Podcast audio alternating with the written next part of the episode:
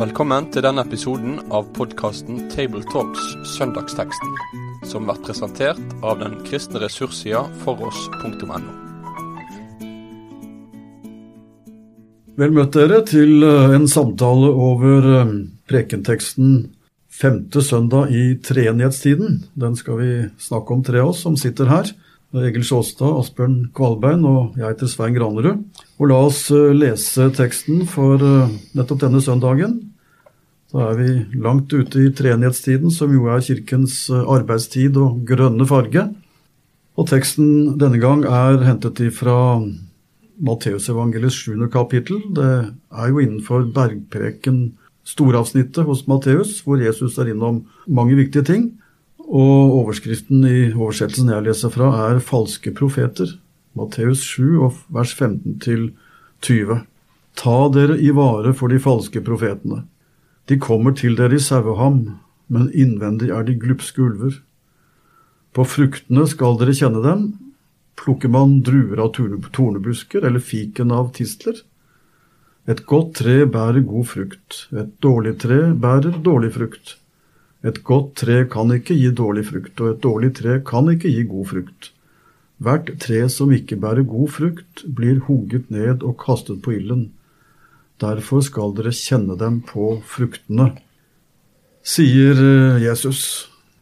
Og dette står mellom et avsnitt om den trange porten og hvor viktig det er å gå gjennom dem, og det kommer et da viktig ord etterpå om ikke enhver som sier 'Herre, Herre' skal gå inn i himmelriket. Så det er i en, et avsnitt hvor Jesus har flere viktige anliggende som ved første omgang virker veldig negative og restriktive, så det blir liksom ikke løftet opp på evangeliets uh, bølgekam her og dras med på den. Du må litt inn i krevende ting. Eh, hvordan kan vi forkynne det her, sånn at vi lar folk få en opplevelse at det er en som vil dem vel, som taler, syns du, Egil? Ja, det er mange måter å gripe det an på, sikkert. Men uh, uttrykket 'falske profeter' det finner vi mange ganger i Det gamle testamentet. Så en liten tur innom GT for predikanten, iallfall i forberedelsen, tror jeg kanskje har vært uh, greit. Mm, Særskilte tekster du tenker ja, på? Ja, Jeremia f.eks. Om de som egentlig støtter opp om folk når de lever i sjølbedrag. Og som uh, lever i trass mot Guds ord. Og sier at alt er fred når det ikke er fred. Og sier alt er fred, og det er ingen fred.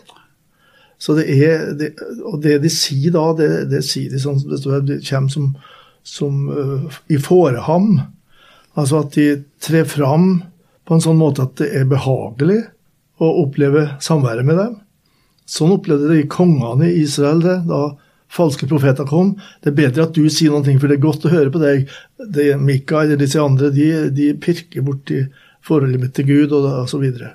Så det har for meg kanskje denne gangen blitt en, et startpunkt. da. Og så må vi jo tenke at uh, de som hørte dette første gang, Jesu disipler, de kunne vel såpass av Skriften mer enn vi gjør også, tror jeg, at dette med de falske profeter i den gamle pakts bøker, det var de kjent med. Mm. Så det var ikke et nytt uttrykk for dem. Det, det var antagelig noe som ringte deres ører og sa mm. oi sann, er det så alvorlig? Og så visste de at dette hadde Herren talt med profeten om før. Eller hva tror du, Asbjørn? Jo, jeg tror det, men jeg tenker også på en annen side at vi i vår tid vi er jo ikke fremmed for dette bildet med sauer og ulver. Er det noe som er i diskusjon av og til i landbrukspolitikk, så, så, er det jo det. Hva skal vi gjøre med disse fæle ulvene? Som ikke er så fæle som folk tror. Som du prekte på Hedmarken, så hadde du prøvd deg på den allikevel? jeg vet ikke det, men altså vi, vi skjønner veldig godt det er eh, snakk om det onde og det morderiske og det veldig uskyldige og dumme med, med sauene som Jesus vil få fram. Og, og, hva er det som da folk liker? Det er naturligvis det milde saueskinnet, det eh, saueaktige, som er snilt og pent. og jeg må tenke på en sånn liten historie med knøttene, hvor Lucy er vendt tilbake til skolen etter ferien. Eh, så skriver hun liksom en liten stil. Ferier er hyggelige, men det er fint å komme tilbake til skolen. Det er ingenting som er mer tilfredsstillende og utfordrende enn utdannelse, og jeg ser fram til et nytt år med utvidet kunnskap. Og så hvisker hun til Charlie Brown. Ja, det lønner seg etter en stund å se etter hva som selger. Ikke sant? Hun skulle smigre seg inn på læreren. Og det der hva, hva som selger, er jo fristende for enhver forkynner og profet å si det folk liker å høre, og som ingen støter seg på.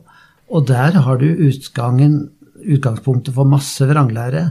Man mener det så godt, man vil så gjerne være positiv, men det er ikke i samsvar med sannheten. Nei, dette er jo Jesus opptatt av mange steder. Eh, de som titter litt i henvisningsapparatet nederst, vil jo finne henvisninger til flere andre avsnitt også. Et av de viktigste er kanskje i Jesu undervisning om de siste tider, som vi har i Matteus 24. Der taler han om at også når de siste tider kommer, så skal det komme både falske profeter og messiaser og gjøres tegn under som fører folk vil, fordi det ligner så veldig på det troverdige. Så det farligste er tydeligvis ikke når det kommer noen som alle skjønner er farlig, men når det virker så tilforlatelig og ligner såpass på det gode at vi, vi, vi syns at dette må da være greit nok. Da er faren bruker uttrykket vet du, om det som klør en i øret. Ikke sant? Det er det som behager og glir glatt inn. Tenk på noen, noen som har lest i en bok i forbindelse med KRLE-faget. At uh, de spurte barna etter en periode på skolen om uh, hvem de syntes var best å lære om, da. Ja, det var mye godt om Jesus. Men Buddha, han ser jo så snill ut. Ja. Var... Der, der, han, sitter med hendene ja. foldet over brystet og ja, ja, smiler et uh, lubbent og godt smil. Ja. han gjør det. Og da er det Ja, dette skal vi ikke føre for langt, men det er allikevel et uttrykk for at vi, når det gjelder religiøse, så vil vi lett ut fra vårt eget sinn da, oppleve noe positivt, et smil. Altså vi, og det får vi også i evangeliet, da. Men vi får ikke bare det i Guds ord. Og profetbudskapet, profeter, er kalt til å forkynne både Guds dom og Guds smil. Ja, og det var det som gjorde inntrykk òg da de hørte det første gang, bergpreken. Jeg tenker på det som står i slutten, at eh, de var slått av undring over hans lære, for han talte og lærte med myndighet mm. og ikke som de skriftlærde. Altså Det var lærde mennesker som kunne Skriften, men de talte ikke med myndighet. De talte ikke med et klart skille mellom tro og vantro, mellom falskhet og sannhet. Og det var det som slo ned i folk, at her er det noe som, som settes litt skrekk i oss, men som kan sette oss fri. Jeg ser jo for meg at mange som hører det vi nå har sagt, og tenker som vi, allikevel kan komme dit at man undres hvordan kan jeg være trygg på at jeg kan bedømme dette riktig? Disse teologene de har nå lært litt, og de kan kanskje mer enn eh, andre for å sortere, men det er jo ikke enkelt da når dette kommer og likheten blir stor, og, og vi undres og vi vil jo så gjerne, men hvordan kan vi klare det? Og Det er vel derfor Jesus går så raskt over fra å tale om ulv og sau til å tale om trær og frukter. For det er jo tilsynelatende litt sånn overgang fra to bilder som hører veldig lite sammen.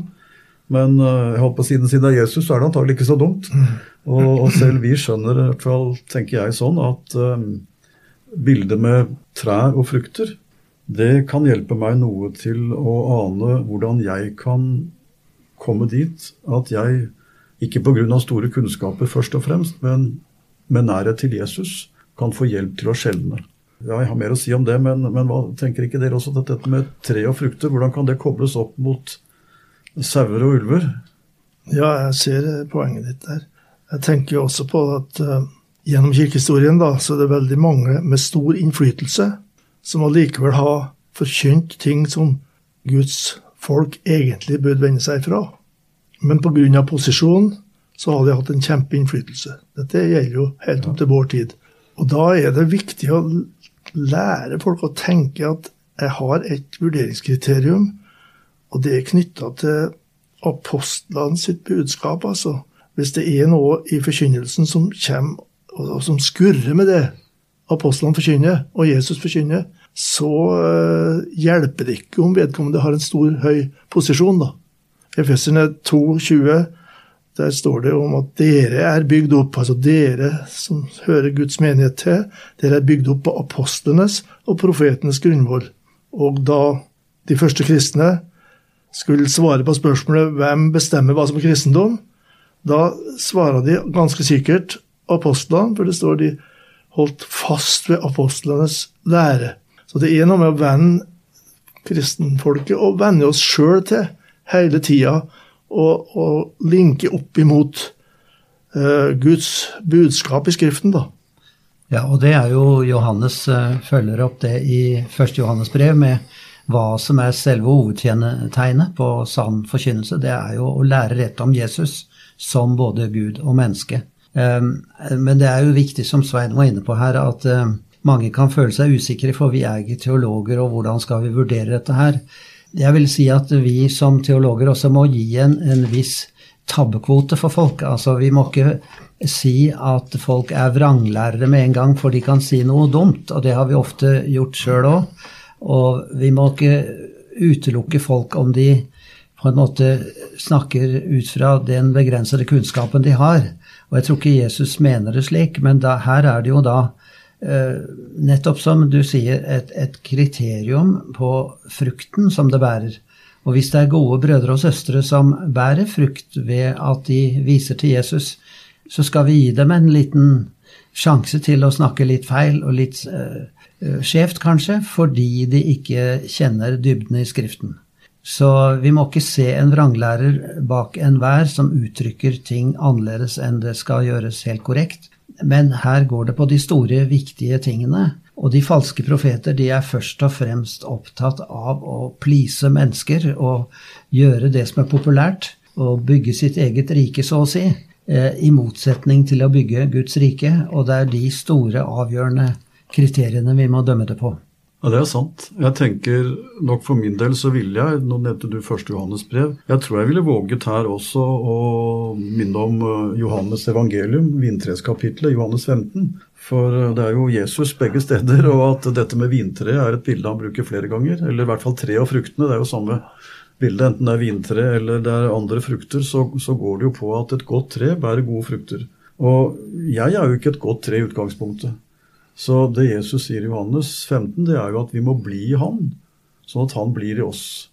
Og da bærer vi frukt. For da er jeg, og da er det en gren som er koblet på vintreet Jesus, sånn at det er livet i Han som gjør at min frukt er gjenkjennbar som noe Jesus gjør i livet mitt. Og jeg tenker at dypest sett så er det den samme årsak-virkningssammenheng som Jesus taler om her. Hvis jeg skal være et godt tre, og nå tenker jeg på det treet som har evne til å skjelne, nå er ikke jeg en falsk profet, forhåpentligvis, men jeg vil gjerne sjelden å kunne bedømme.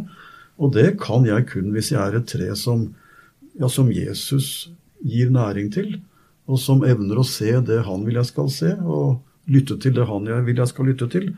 Så da må jeg kanskje begynne, før jeg bedømmer andre, med å spørre er jeg et tre som lytter til Jesu ord, slik at uh, min gren kan bære frukt, eller er et tre som kan gjenkjennes på det at det er fra han jeg får liv, og fra han jeg får evne til å dømme. Jeg tenkte jeg las den teksten her, at uh, hva menes med frukt? Vi tenker veldig fort etiske kategorier her, da. Galaterbrevet, åndens frukt er kjærlighet, glede, fred. Og det er nok noe der òg, altså. Men her er nok frukt mer også det både etikk og dogmatikk, da. For, for hvis folk føres vill, så er det en dårlig frukt av av virksomheten som de er involvert i. Men jeg er enig med deg, Asbjørn, at, at Preikestolen er ikke stedet for å navngi ranglærere i nærmiljø eller i, i kirkeliv normalt. I etter reformasjonen i Norge så laga de en kirkeordinans i 1537 allerede. Og der er det indirekte oppgjør, da. Bl.a. blant annet ved at uttrykket en skal holde seg til saken. For Det har vært så mange helgenlegender som har vært preika. Skal holde deg til saken, og hva som tilhører saken, skal du forkynne. Og så står det at en normalt ikke skal navngi personer som en tar avstand ifra. Eh, omtrent sånn står det, jeg husker ikke nøyaktig formuleringen. Det er nok, for Du kan skape, sette inn tanker i forsamlingen som forvirrer hvis en begynner å bli for konkret. Men så skjer det at det er så, sånn at det er et kall å si klart ifra, også ifra prekestolen, med, med navns nevnelse på, på, bevegelser eller personer. Da. Og Det er en sånn utfordring, det også. Ja, det tror jeg nok at det er. Og, men jeg, jeg, tror det er viktig å peke på det som veldig fort faller ut i vår tid, og det er eh, appellen til omvendelse. Altså at vi, vi, har noe å vende oss fra i form av djevelen, verden og vårt eget onde kjød. Eh, den falske profet vil ikke snakke om det, at vi trenger å komme inn på en ny kurs. Men her er det vi må vokte oss for de som på en måte bare sier at alt er greit, alt religiøst er uh, fint. Alle religioner fører til samme mål. Det er de falske profeter som ville ikke snakke om uh, omvendelsen til Kristus fordi vi er utsatt for en ond påvirkning. Tenk på Peter som sa til Jesus du, du må aldri finne på å dra til Jerusalem. Det må ikke skje. Og da satte jo Jesus han på plass. Eh, det er Satan som taler gjennom deg nå, Peter. Du var plutselig blitt en falsk profet etter at du hadde nettopp forkynt så sterkt om, om, at jeg, Jesus, er jo eh, Guds egen sønn. Men så, så, trenger du altså like etterpå en virkelig omvendelse. Så eh, det å sette folk litt i, på spissen så de skjelver litt, det er litt av poenget her for Jesus, tror jeg.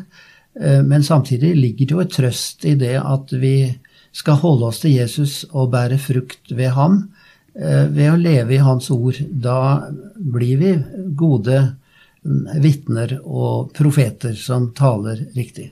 Men de som skryter av at de har en profetrolle som krever lydighet, da vil jeg jo være skeptisk, fordi det er eh, det apostoliske ord vi skal prøve det på.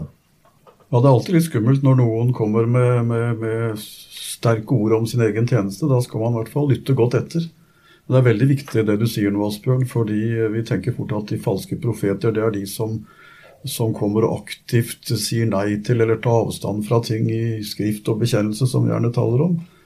Men det fins mange perioder i Kirken, og sikkert også nå, hvor den farligste virkningen av den falske profeti er det man fortier.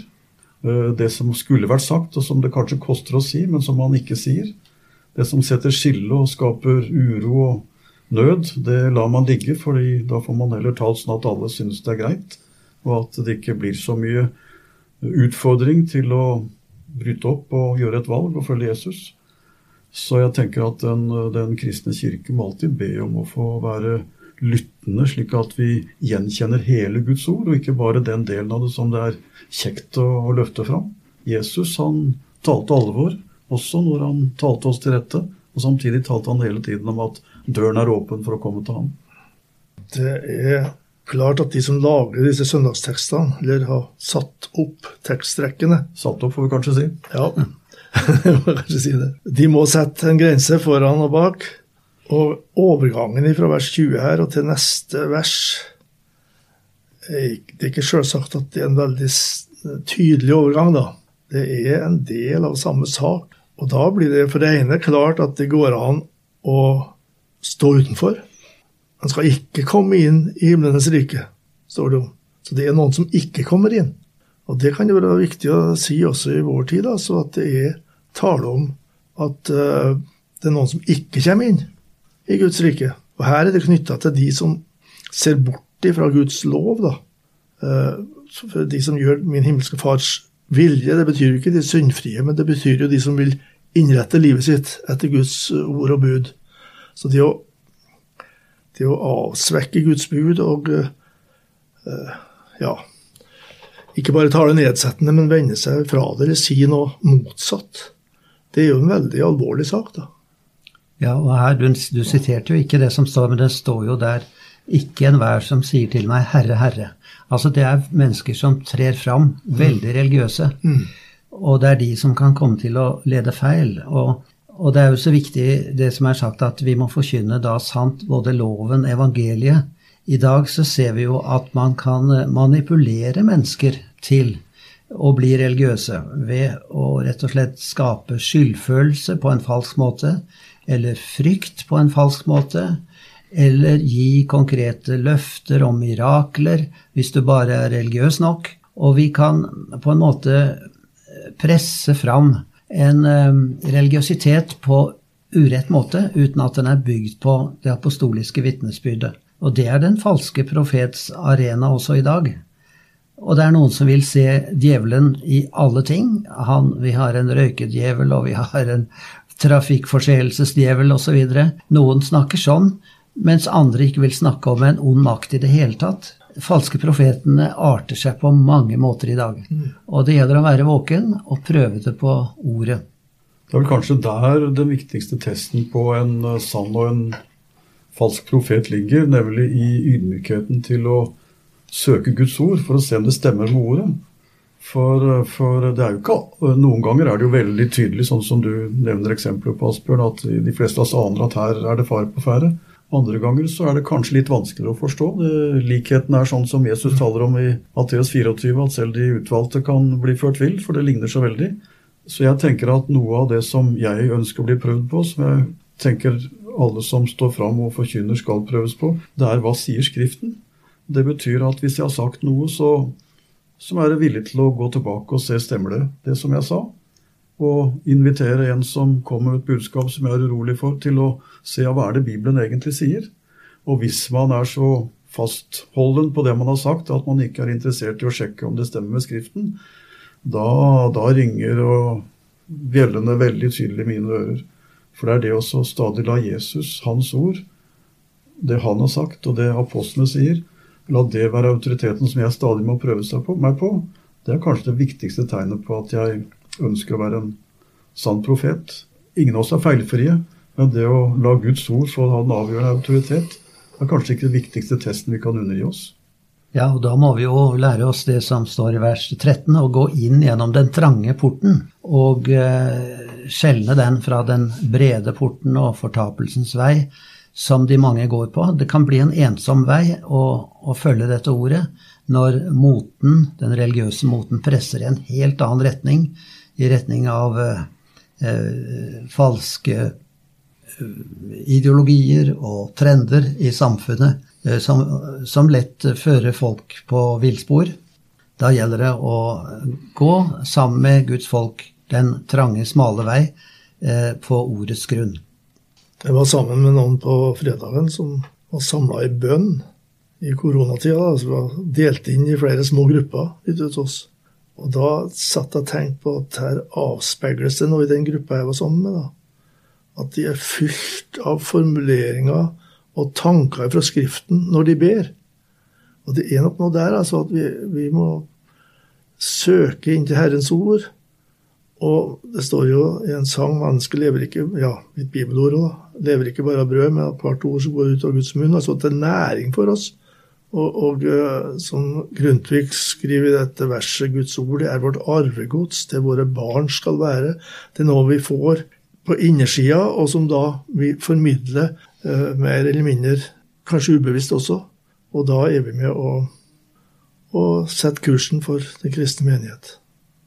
Ja, dette er jo fint. Eh, de skal kjennes på fruktene, står det i vers 20, og det kan vi kanskje avslutte med. Vi har talt mye om disse fruktene nå. Både å tale sånn at det stemmer med ordet, eh, tale sånn at jeg både har en glad frimodighet, men samtidig en sunn ydmykhet.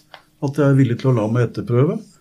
Og at jeg er en kristen som både selv ber om å få være et troverdig vitne, og som også i Jesu kjærlighet kan lytte til andre og invitere til å lytte til Hans ord hele veien, slik at det vi sier, er sant, og at det er Jesus som kommer fram med det som er viktig. Så selv om det er en litt sånn robust tekst i utgangspunktet, så ligger det også et godt evangelium her. Vi skal få hente frukten og kraften og tjenesten hos Han som er selve livet. Så vi får ønske hverandre lykke til, både i vår egen tjeneste og i fellesskap med hverandre. Takk for nå. Med det sier vi takk for følget for denne gang. Finn flere ressurser, og vær gjerne med å støtte oss på foross.no.